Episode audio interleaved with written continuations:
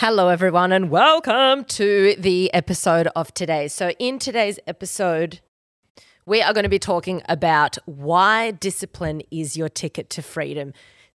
I think I've banged on about discipline a lot in the podcast. So, it's fucking about time that I do an entire episode on discipline and why it's so important and why you should prioritize discipline.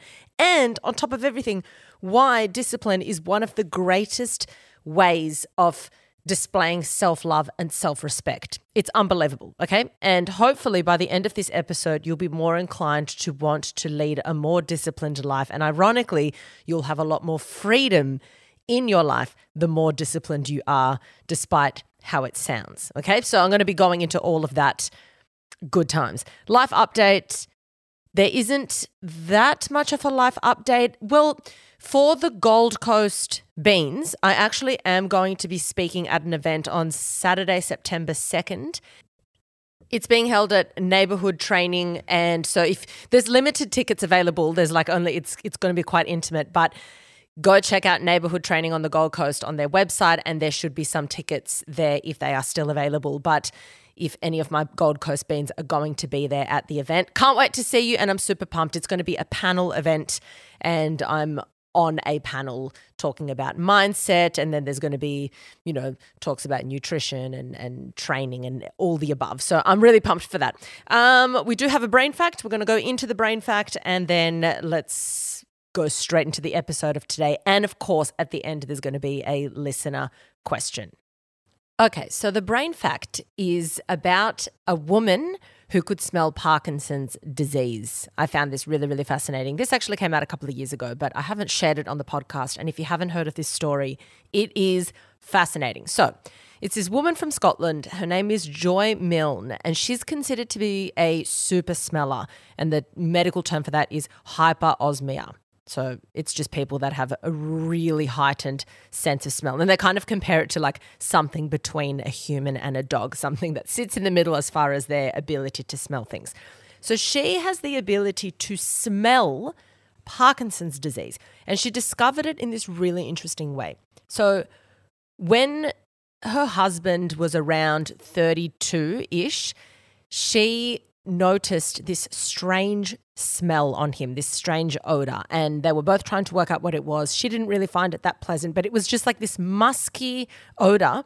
And she could not work out what it was. No one else could smell it. He couldn't smell it. She thought it might be his breath or it was his body odor or his clothes. And they just could not work it out. No matter how much he showered or washed his clothes or brushed his teeth, they just couldn't work it out. So she basically said, Well, I stopped kind of talking about it because I don't want to offend him. It, it is what it is. But the smell didn't go away, it just remained. And about roughly 10 years later, he got diagnosed with Parkinson's disease. When he was about 44, 45, he got diagnosed with Parkinson's disease. So she also states that as the years went on, as these t- 10 years progressed, that smell got stronger and stronger and stronger. She not only did it not go away, but it was more intense and she just wasn't getting used to it. She could smell it all the time. So she claims that it's this heavy, musky smell that is kind of like a thick smell, if you can imagine something like that. Anyway, one day after her husband Les was diagnosed with Parkinson's disease, they went to this support group of patients with Parkinson's disease. So there's all these people in the room with the disease and their their family or their, you know, support network as well. And when she walked into the room, she says that that smell that she could smell in her husband was overbearing. It was like she was hit with that exact same smell, but like tenfold. And she realized that that smell that she had detected in her husband was the smell of Parkinson's disease. She noticed that everybody that she met with Parkinson's smelt the same. So when researchers heard about this, because obviously she spoke to the doctors about it, she spoke to researchers about it, they were like, we need to get this woman in for a test because she claims that she could smell this 10 years or more before her husband was diagnosed with the disease. And they're a little bit skeptical because they're like, like maybe it's just him how could this actually be? So they got her in, for, researchers got her into a lab for a test. And what they did is they got 12 people, six of them with Parkinson's disease, six of them as the control group without Parkinson's disease. They bought them all a t shirt, brand new t shirt, exactly the same t shirt, and they got all 12 participants to sleep a night in that t shirt. Then the following day, those shirts were given to Joy, obviously unlabeled, they all look the same. And she had to, to detect which of those t shirts were from the Parkinson's patients and which ones were not. She picked out all six of the Parkinson's patients. But then she also pulled out one of the teas from the control group, even though that person didn't have Parkinson's disease, but she still selected one from the control group. So seven out of the 12 she selected. Um, and it turns out that nine months later, that person from the control group who didn't have Parkinson's disease got diagnosed with Parkinson's. So she was able to detect it even when this person or their physicians were not aware that they had the disease. So it turns out that she can detect the molecules within the smell. And with her help, heaps of help, like, you know, working with researchers in the lab trying to work it out, they found that this particular scent was in the sebum, which is the oil, oily part of the skin, the oil produced by the skin. And they found these molecules in the sebum that were specific to Parkinson's disease. Well, it's actually specific compounds that are a lot higher in people with Parkinson's disease versus control. So the compounds are, I'm trying not to butcher how to pronounce these, but hippuric acid, eicosane, and octadecanol. Octadecanol. So these are these compounds that were found in the sebum that the concentrations were higher than in the skin of controls. And that is specific to Parkinson's disease. It's not in any other disease, th- those, those compounds being a lot higher.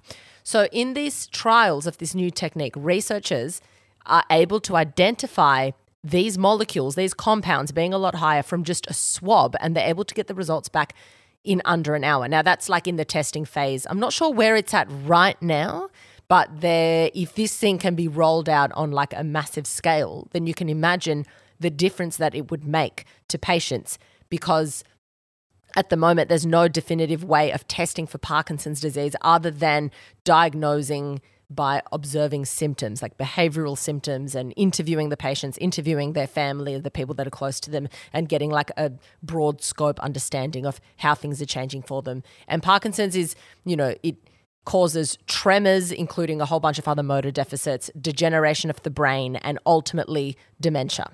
And the earlier that the disease can be detected, the earlier you can intervene with treatments which can help the disease, like which can help stop the disease from spreading further or at the very least slow down the course of the disease. And it can give the patient really good tools to help them manage their life with Parkinson's disease versus if you then detect it 10 years later by the time the tremors are present there's already been quite a significant amount of damage that's already been done. So this is massive breakthrough and if every single person with parkinson's has these compounds that are higher then the ability to detect these compounds may be as simple as you know a, um, a machine that can do the same work that Joy's nose does by detecting these compounds. So, pretty fucking fascinating. And there's been all these advances in science in the way of Parkinson's disease because of this woman. So, wild brain fact. I found that absolutely fascinating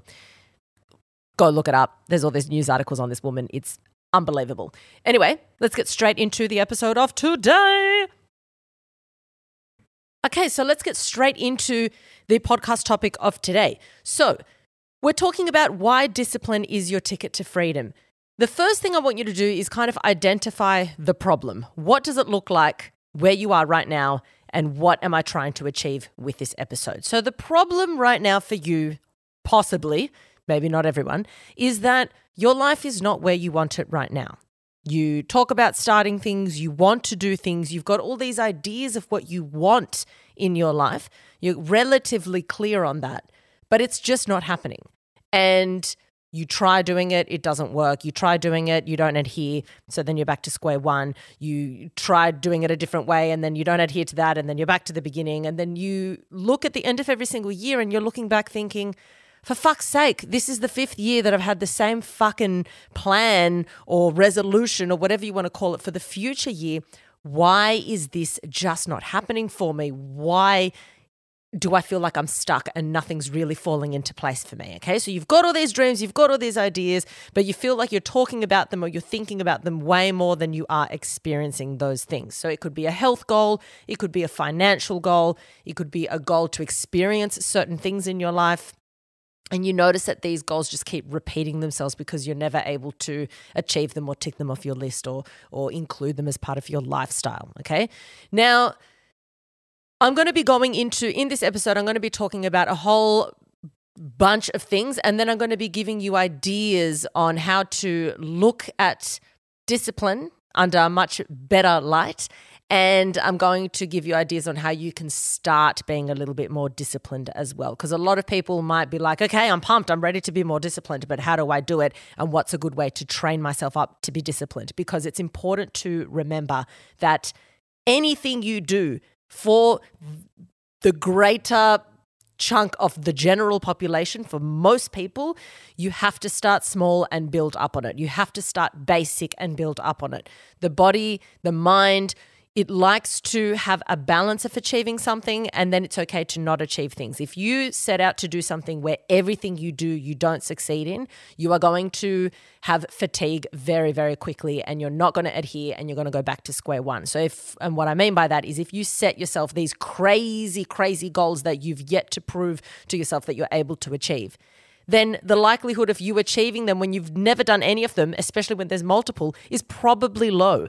But if you were to grab those goals and break them down, break them down, break them down into something so much smaller, they become achievable. And then you're probably achieving maybe 50%, 60%. And then because you're achieving some things, you're then not too not too upset about the fact that you failed in other things because you're like, well, it's a balance. You know, I'm, I'm winning here, I'm winning there, uh, I'm making progress here. The fact that I didn't, that this didn't work out, it's okay. So it's really important that, and I'll go into this later on in the episode, but it's important that when you structure your goals and when you start deciding on what things you're going to be, you know, more disciplined in, and I'm going to start implementing these things, make sure that you are creating a landscape or whatever you want to call it of things that are 100% achievable that you know you can achieve, and then other things that you're like, I'm going to aim to achieve this, but if I don't, it's something that I can be working on. Okay.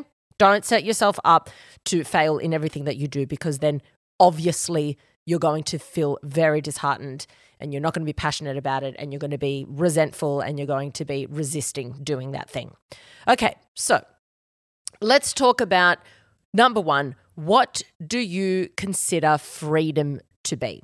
Because I want you to start looking at discipline and freedom as two very closely intertwined things. Okay. So I think when you think about discipline, maybe not you, but a lot of people, they think, okay, I've got to have this really structured day. I've got to have not be able to eat the things that I want to eat and this and that. And it sounds pretty restrictive and strict when you think of discipline. And when you think of people that are really disciplined, you think, wow, they must not have much freedom in their life. It's very structured. It's very, you know, regimented. But try and look at it the other way around. So for me, freedom is having my own money to be able to purchase what I want to purchase or invest in what I want to invest in. Freedom means to have spare time so I can dedicate that time in things that that I can really enjoy or in resting and relaxing and whatever it is that I want to do. It means having resources to be able to do the things that I want to do. So for me, a lot of the things that equal freedom are well, you know, time, money, resources. And I think for a lot of people, that is what equals freedom because without those things, what do you have? If you, as far as how can you then achieve the things that you want to achieve? If you don't have any time, well, then you can't achieve the things that you want to achieve. If you don't have money or resources to be able to do those things, then you're kind of stuck. You could have all the time in the world, but no resources and no money, and then you're stuck. So, in order to get time, money, and resources, I need to be disciplined in other areas of my life to be able to be achieving that amount of money and resources. So then I can actually go and do the things that I want to do. So the more disciplined I am when it comes to my health, when it comes to my career, the more freedom I have outside of my working hours and outside of my training and my sleeping and my meditating and all of that. Okay. So you want to look at the more disciplined I am, the more access I have to the resources that I want to have. And then I have all the freedom that I can do something with those resources. And health is one of those resources as well. Okay. So that's how I want you to look at freedom. So if you want, pause this and think, how can I approach the concept of freedom differently? Because I think a lot of people think, oh, I want to get up and do whatever the fuck I want. And that might be what you have always thought freedom to be, but are you really free if you wake up and you've got nothing that you have to do and you can do whatever you want, but in reality, like, what are you doing with that? Okay. So have a think about that. The second thing is if someone said to you right now, you can have more freedom, what would that look like? Because like for a kid it's going to be i'm going to stay up late and i can i can going to eat whatever the fuck i want to eat. Maybe not saying fuck but for a kid it's pretty basic what freedom looks like. They can just run wild and do whatever the fuck they want to do. But for an adult how would you genuinely if someone says you can have more freedom right now what would your answer be with that? Well if i had more freedom i would what would it be some people would be like, I would travel more. Some people would be like, I would spend more nights just chilling with my family and friends throughout the week. Some people like, I'd have more time on my own. I'd just fucking want to be alone and just relax. Everyone's version of that is different. But if, you know, think about like someone's waving, waving a magic wand that's a genie, whatever. What is your answer to that? And that will give you a really good indication on what it is that you value and what you would deem to be considered freedom. Okay. Um, it could also have to do with your health. I would be healthier. I would feel calmer all the time, whatever it is. Now, I can say that in almost every circumstance, discipline will give you that freedom. Discipline will give you opportunities, it's going to give you independence, and it's going to give you a balanced life. And if you don't have a balanced life, you're not going to have discipline and you're not going to have freedom. And freedom is another way to look at it is freedom is options. Okay? And you don't have to have all the options and you don't have to action all of those options, but freedom gives you the options and the opportunity to do something if you want to do it. It's not running loose with no guidelines. It's not this lack of no control. People want control and people want boundaries. And the people that don't have boundaries and don't have control do not like it. I think a lot of the time we think, oh, I've got all these things that I've got to adhere, that I've got to, you know, these standard standards that I've got to live by, or you know, when you're younger, these curfews or this or that. I've got to live by these guidelines, and I hate it. I just want to run free. But even when you're given the opportunity to run free, you don't even like it that much. So when I was studying in my masters, we had the psychiatrist come in, and she specifically would deal with. Um, troubled teens, if you want to call it that. Basically, teens who had a really difficult upbringing, um, just absolutely had no care from their parents in the sense of they would, there was no curfews, they would never told to come home. There was no discipline. There was no structure in the household whatsoever. They could be gone for multiple days at a time. We're talking teenagers here, and the parents would never call to check in on them. So we're talking about zero structure in the household with these troubled teens. And every single one, when she would interview these teenagers and, and have sessions with these teenagers, the one underlying theme that every single teenager said is, I wish I had more structure from my parents. I wish I had more discipline. You know, I wish I had more guidelines. They all craved that, you know, structure in their life because, well, primarily because it is a, is a form of love when a parent is giving you curfews and structures and whatever. When you have it as a kid, you're like, fuck this, I just want to enjoy myself. When you don't have it, it feels like a lack of love. But then also, it gives them it forms their day and what they're doing and what it is that they're going to do later on in that day. It gives them mental clarity and structure for themselves. If you let some some person, whether teenager or an adult, run completely loose with zero guidelines, it is not enjoyable. Okay? So Sometimes we think that that would be ideal, but it's absolutely not. And when you can create proper structure and proper routine, that's when your mind is at its calmest. Okay? You feel a lot calmer. You've got something that you you know what's coming up, you know what's going to happen, you know what the results are going to be, and you do that consistently and you discipline yourself to do that daily. And that's where you start to feel a lot happier with yourself, with your life, and what you're doing with your life. Okay? So every time you're thinking, "Oh god, I wish I could do whatever." No. Freedom is what can I do with the resources that I have and what are my options? And when you have the options and when you have the possibilities, that is what freedom is. Now, now a little personal story. When I was in my 20s, and that holds, I've, most of you know my story of like what my 20s looked like versus now my 30s. But in my 20s, yes, with the breakups here and there, I was, I just did not want to be tied down. I remember saying, I don't want to feel tied down. So I would constantly be changing jobs, be traveling, be doing this, be doing that. And don't get me wrong, wouldn't change it for the world. It was unbelievable. But my biggest, I guess, hurdle in all of that is because I so desperately didn't want to be tied down. I never was able to save much money which is fine because I had experiences, so it's fine. That's you know that was a, a, a sacrifice I was willing to make. But I was never able to save much money. I felt like that I that was quite stagnant in a lot of other career areas in my life. I felt there were a lot of things that actually held me back and stopped me from having certain experiences because I didn't have resources, I didn't have finances, because I was so desperate to quote unquote not be tied down. What I craved was this sense of freedom, but at the same time, while seeking this sense of freedom, I was actually blocking myself from experiencing more because I had no discipline whatsoever. So I wasn't, I didn't have, you know, I wasn't sticking something out. I wasn't saving the way I could save. And then even when I was making money, I was spending it.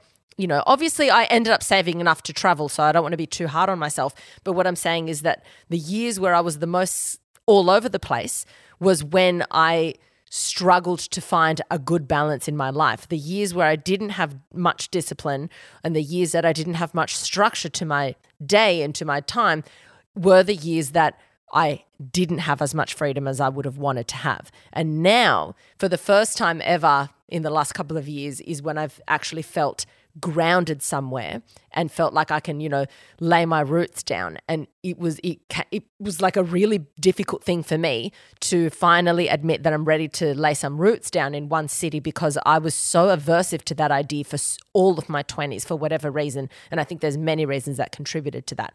But then once I finally agreed, it's like, okay, I'm going to really settle here in Sydney again. I'm going to actually try and, well, probably for the first time, I'm going to try and settle here and just see what that feels like. Then I started becoming more disciplined, having more of a routine, putting things in place. And now I can safely say that I you know, even though I've got, you know, a lease on my office space, I've got a proper office space, I'm doing all these things that you would think would tie me down, it actually provides me with so much more freedom because I have that structure, I have that routine, I'm able to do all these all these other things that I want to be doing with my life because I have the discipline and because I have the structure. I have way more freedom and I, am giving myself a lot more opportunity.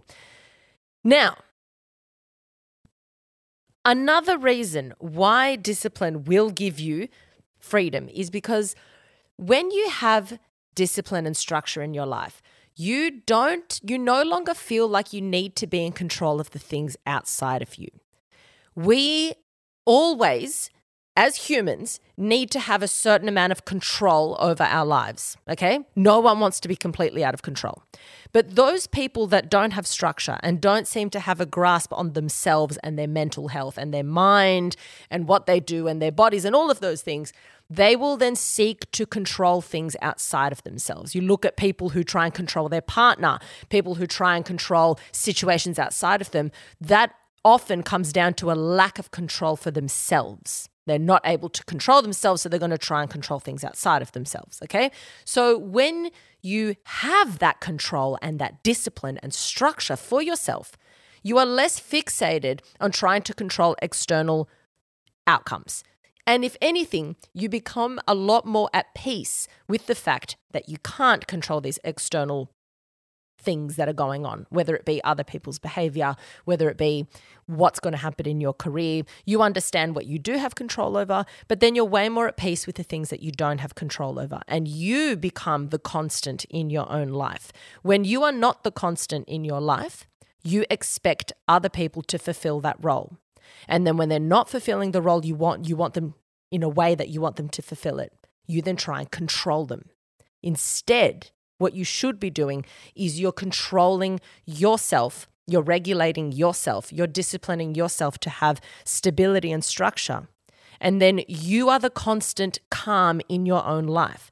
Then when other people can't provide that for you, it doesn't feel like it doesn't exist. You're still providing it for yourself. So when your partner can't be that constant because they're going through their own thing, you're still providing it for yourself. When your friends can't be there for you because they've got things going on, you're not trying to manipulate them or make them feel guilty. You understand that they've got their things going on. You are still the constant in your own life. Okay. So it's really important that you understand that something as basic as disciplining yourself in a morning routine or an evening routine, how much that can influence the relationship you have with yourself and how you interact with other people outside of that, how you interact in your intimate relationships romantically or as or with your friends and with your family. So that is crucial to remember.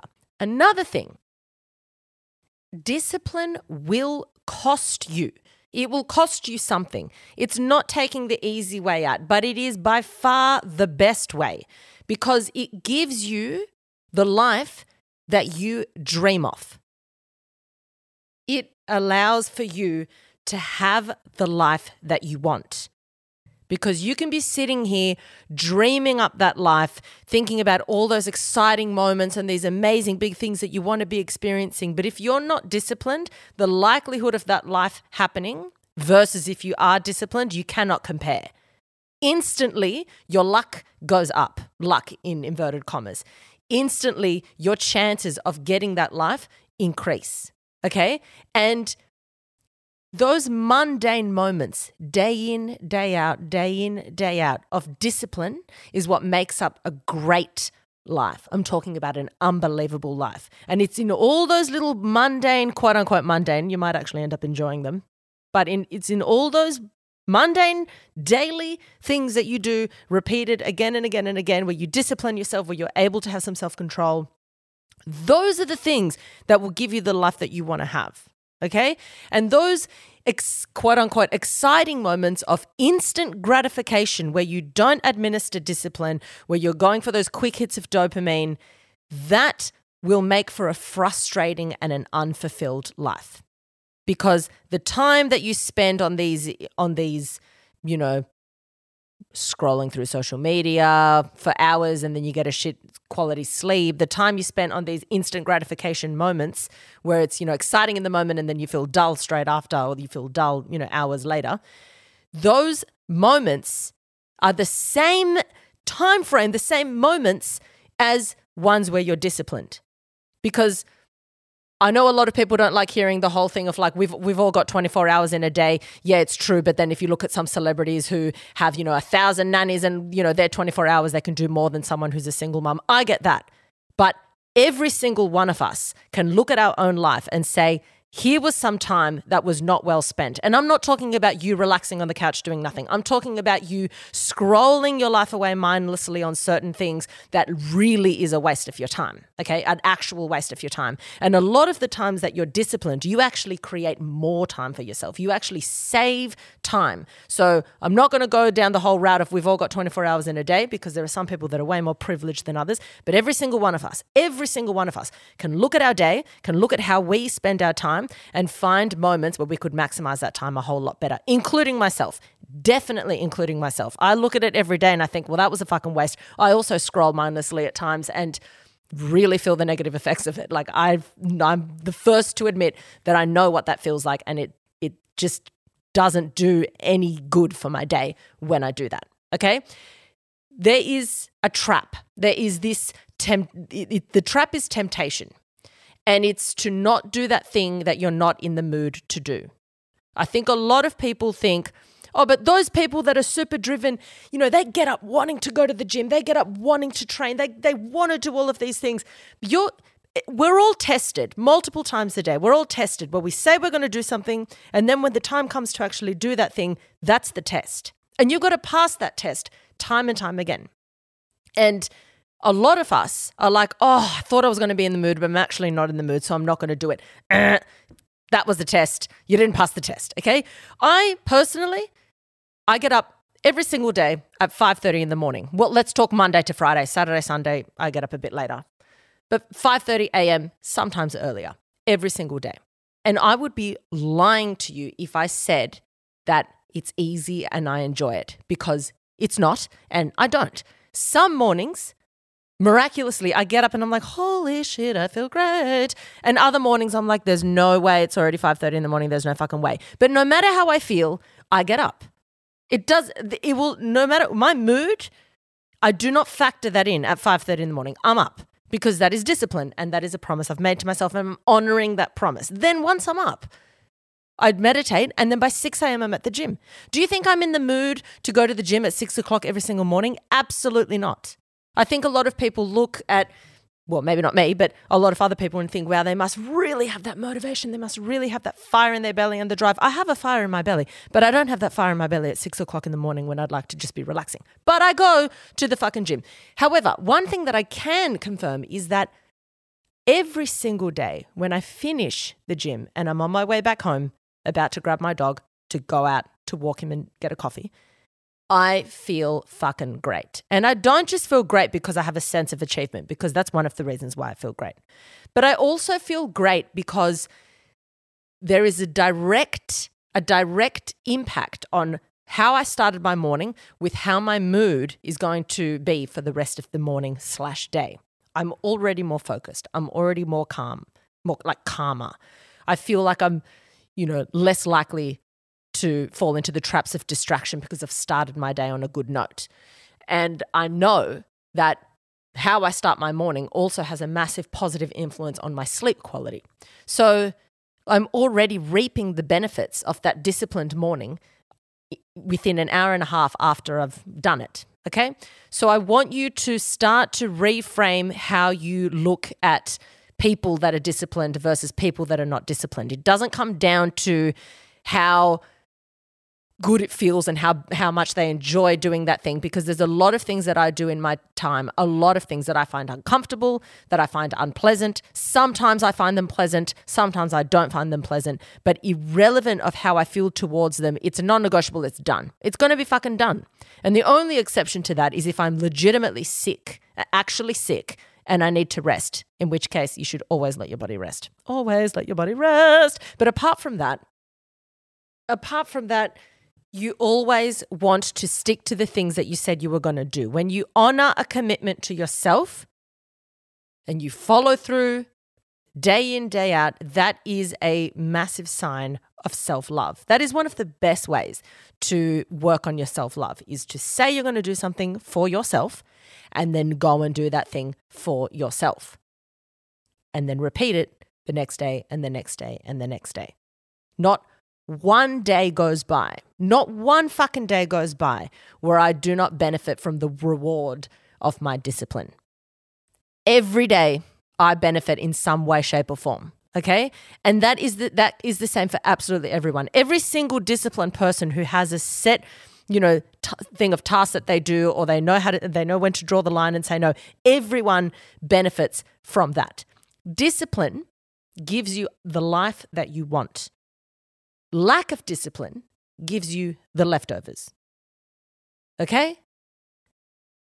Not what you want and not what you dream of. Discipline gives you options. It gives you an idea of where you are going in your life. It gives you stability. It lets you plan things for your future. It lets you count on those things happening because you're disciplined. It lets you count on yourself being disciplined lets you count on yourself, lets you rely on yourself. If you're not disciplined, you can't rely on yourself. You can't fucking, no one can rely on you.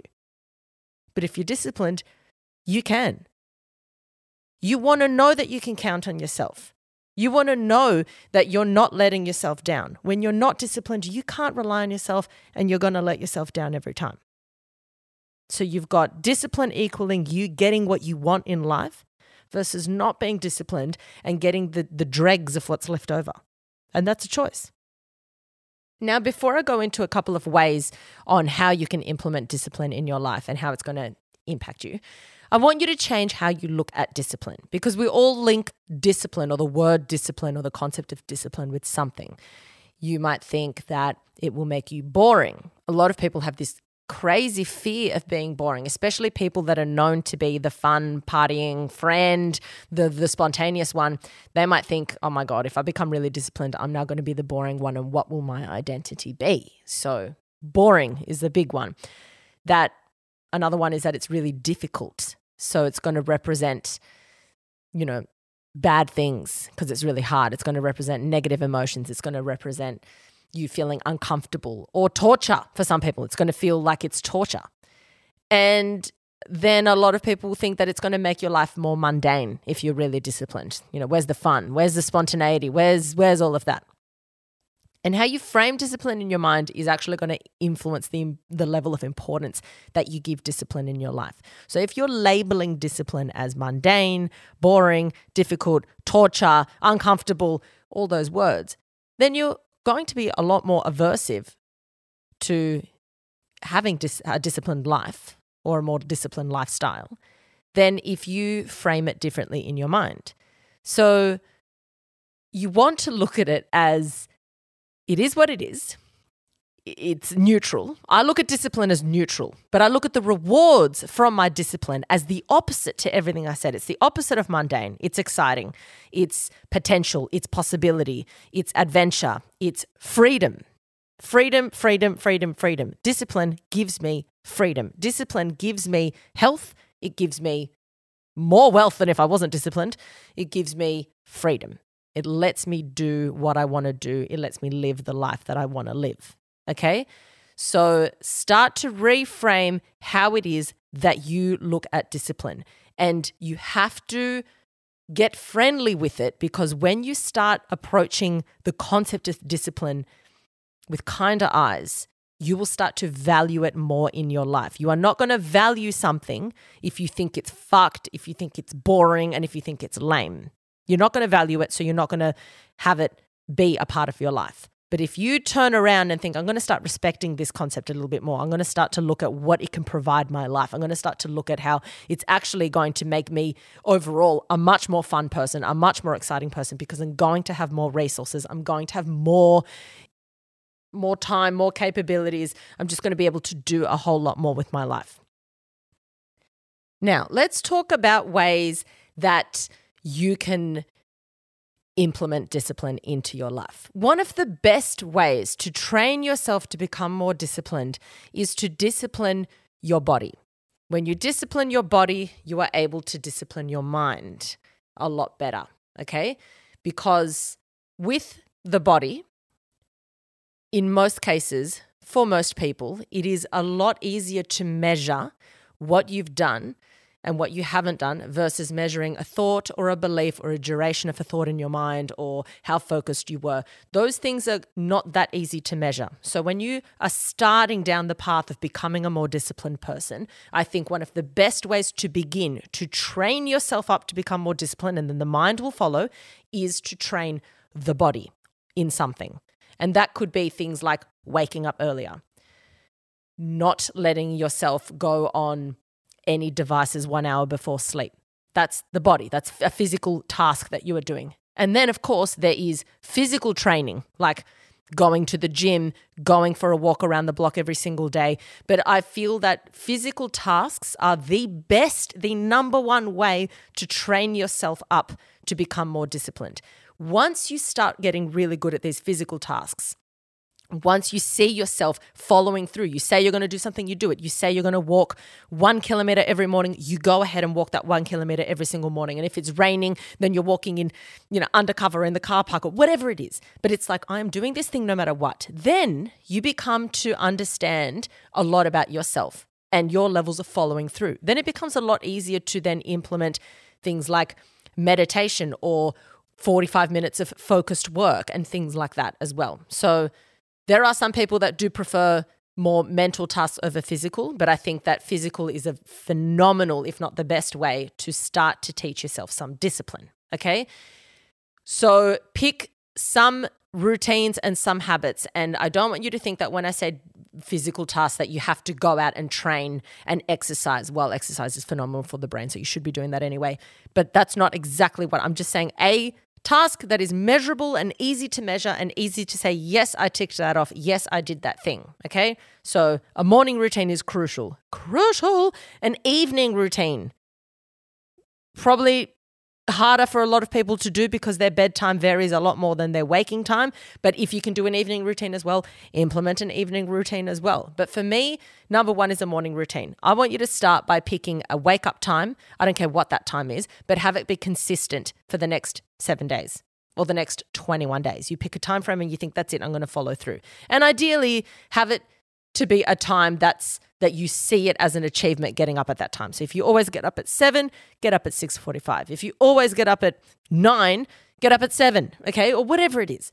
So you're going to pick that thing. Then I want you to pick a physical task to do every single day, rain, hail, or shine. So, this is what it comes back to at the start of the episode when I was talking about doing something that you know is achievable. It's just you adhering to that thing that makes it that makes it a bigger achievement. So it could be I'm going to walk one kilometer. It could be I'm going to get on the ground and do 10 push ups off my knees before I go into the bathroom and brush my teeth. I don't care what it is, but you want to pick these tasks. And then you start adding and adding and adding. So this is where I've bang on about for a thousand years since the podcast started about morning routines.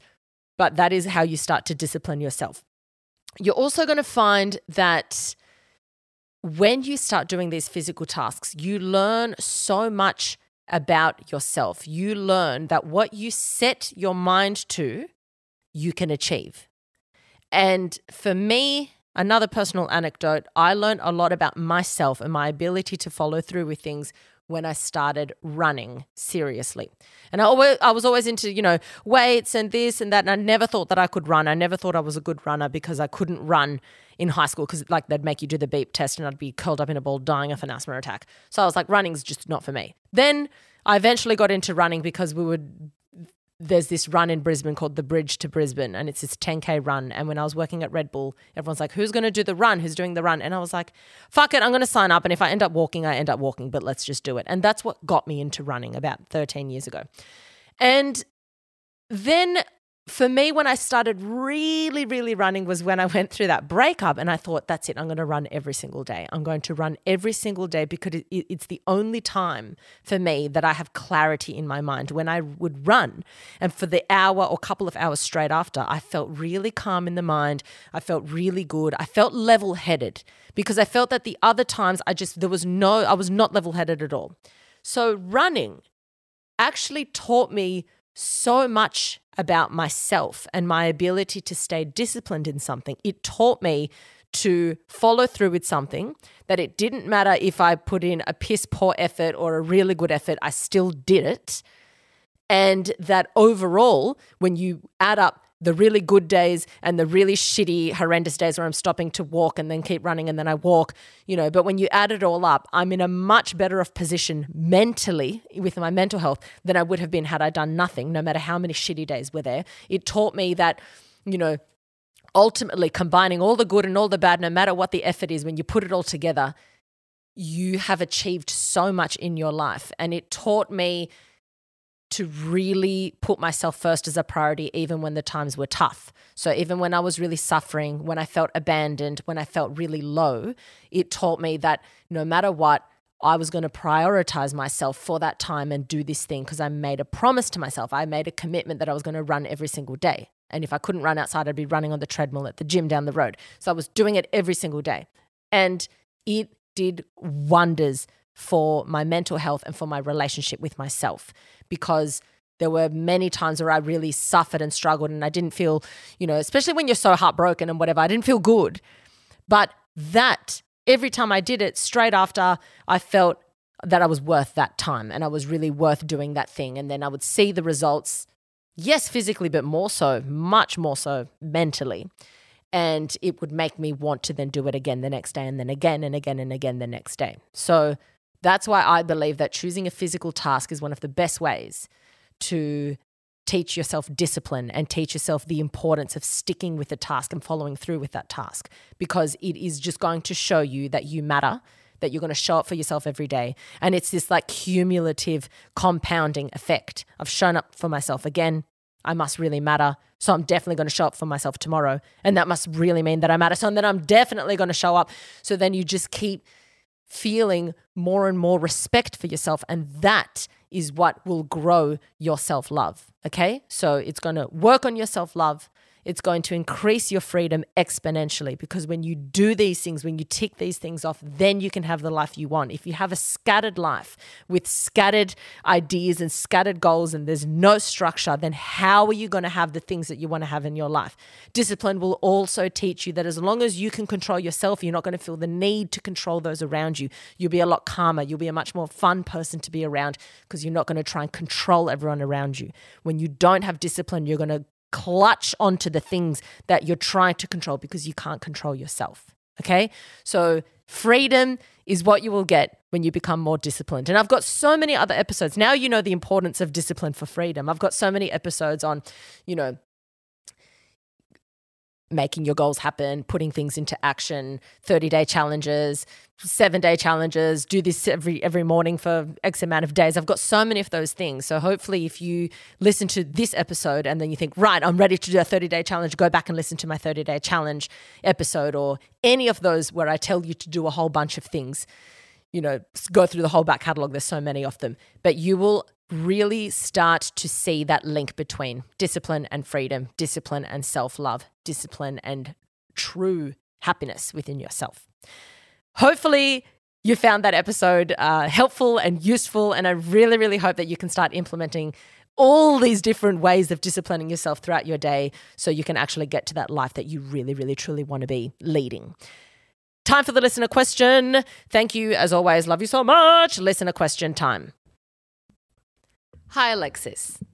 Love your podcast and your strong woman energy. Also, as a nurse and a biology nerd, I love hearing the little science bits too. Thank you. My main career is a traveling nurse, which has been pretty difficult for me to maintain any sort of long relationship this past decade. Now I'm 32 and I'm feeling ready for something more serious. I went for a three month assignment in New York City, love that for you, and met an amazing man. We met at a house party and were instantly drawn to each other. While I was there, our energies felt very much on the same page and it was organic and lovely. I left for a month, came back to visit for a week, and now I'm back in Florida. And in a few weeks, I've missed him very much. Our contact has been casual, texting once a week and sorry, texting once a week and a couple of phone calls. I decided to initiate a serious conversation with him, revealing my feelings. I told him how much I liked him and asked him if he is romantically interested in me and how he is in relationships. I have never just told a guy very honestly and vulnerably my feelings before, and now I'm questioning if it was too much too soon. His response was that he liked spending time with me, but he wasn't quote unquote propelled to have a monogamous or long distance relationship with me, which wasn't really my question. I just wanted to know really if he liked me as much as I do for him, if, if he had feelings for me as much as I do for him, and if he wanted to explore this more. I didn't think to say that until the, after the fact, unfortunately. He's also a musician and his finances aren't consistent. He stated that he feels like he should be spending money on dating in the city rather than flying across the country, but he was looking into coming to visit me. It's been two weeks and he hasn't reached out, but he has been watching my stories slash liking posts, etc. Apologies for the long background story, but I'm stuck as to what I need to do now. A part of me feels like if I keep things light and keep working in New York City, maybe things will develop more if I can be patient. And the other, other part of me feels like I'm tired of guys having to or getting to have slash enjoy me on the periphery instead of being actively in my life unless I'm there in person. Is the timing detrimental to block him and let go? It's really hurting me seeing him on the sidelines and not hearing from him directly after emotionally opening up. I'm also afraid to lose our connection, which would be the wisest choice in this situation. Okay, firstly, I don't think that just just do not regret opening up to him. That's great that you did that. I think it's really important that you share your feelings and you can share them just openly with him. You know, it's you also don't want to be wasting your time. you also want to make sure that someone is on the same page as you. So I don't think there's anything wrong with you being honest about how you feel. That's perfectly fine. The next thing is, I feel like you're backtracking a little bit and there's a little bit of contradiction in what you're saying as a way to protect yourself. And what I mean by this is that you mentioned that you are now 32 and you're ready for something more serious. Good. I like that you're able to say that. And I like that you're able to know what you want and talk about what you want. So you should be very happy that you're in a position where you're like, I want this, I acknowledge it, and this is what I'm ready for. That's very healthy. That is great. However, you then message him and you ask him a legitimate question, which is, Are you romantically interested in me? along those lines. And then he replied by saying he wasn't ready for a monogamous or a long distance relationship. And then you said that wasn't really my question. But if that wasn't your question, okay, you didn't word it that way. What were you asking him? Oh, are you romantically interested in me but don't actually want to date me? When someone's romantically interested in someone, the, they ask that question to know if they're going to pursue it and be together. You know, otherwise, why would I ask if you uh, uh reciprocate the feelings that I have for you if I don't want anything further? So, of course, what he was getting at from that question was accurate. He was getting if there was a possibility for a future together. And so he was just being honest. I don't think this guy is the one for you. I feel like he is like, I'm only kind of looking for something in New York. I don't want to do a long distance thing. I don't, you know, which is fine. There's nothing wrong with that. Doesn't make him a bad person, but he's, you know, he's said how he feels. And in life, and the older you get, not because not because you're getting older, but more because you're having more life experiences. But the older you get, you start to realize I am not here to hope that the timing gets right. I'm not here to wait around and see if things change or if the situation changes or if you change your mind. I'm also not here to mind read and think that maybe you mean something else than what you said. You're going to take, you're going to call a spade a spade. If he says, I don't want monogamy and I don't want long distance, you're going to say, all right, you don't want monogamy and you don't want long distance. End of story. Not to say you need to cut this guy out, but if it makes it easier for you, I would cut him out. You don't have to. There's nothing wrong. He's not toxic. He seems relatively lovely and normal, but whatever's easier for you. But I wouldn't be pursuing it. I think if something was to ever happen with this guy, it would be because it just, it, you know, it it just happened later on in life, but not because you're waiting around. I think you need to start looking at your other options, get out there, be dating again, really try and have some fun. But I wouldn't be pinning anything on this person. He doesn't want long distance. Unless you're willing to move to New York City, it's not going to happen. Okay. And that's good. You want someone to give you an answer. What would be worse? What would be disrespectful if he strung you along and didn't mean it? This is phenomenal. He's telling you exactly that it's a no, at least in this situation where you live in different cities, it's not going to happen. Doesn't mean he doesn't enjoy your company. And a lot of people read too heavily into when people watch their Instagram stories. I've had someone be engaged to someone else, right? An ex of mine, who he was two timing with me and him. Literally, I didn't know this woman existed. We broke up weeks later. They're engaged, and he was watching my stories. So, riddle me that. Okay. So, you've just got to be like, I'm not going to read into why they're watching my stories. It means nothing. A lot of people are just interested in other people's lives with no agenda apart from I just want to know what this person's doing. It doesn't mean this is a show of la- of me loving you. It means that you're on my mind all the time. Unfortunately, if someone watches these stories, it does not mean that you are on their mind more so than them just stumbling across it on Instagram and they saw it they're like, "Oh yeah, I'll watch it." Okay? So don't read into that. Read into what he's telling you. And if you decide to move to New York, this guy seems great. Uh, from what you've said, he doesn't seem toxic and he's open, honest, and he's transparent, which is good. So if you're going to be in New York and you think I'm going to be here way more often, there actually now is a possibility, 100% hit him up. But as it stands, I would let this one, I'd let it go. Absolutely let it go. You want to free up your energy. You don't want to be tied into something where someone's already said no and waste your time. And you said, I'm ready for something more serious. So start exploring other avenues. Start exploring, you know, dating other people. I think this is great that you had this really nice experience with him. It's nice to have these expanding moments where you're like, okay, this just proves that there's, you know, great people out there, great people that I can meet. This is yet another example of a great guy and just start meeting other people, okay? but I wouldn't be pushing this any further. And I would be actually very you should be very happy with yourself that you brought this up in conversation and that you were vulnerable and honest. That's the best thing that you should do. And I think it is very good that you are honest and vulnerable and it's actually served you. It's saving you time.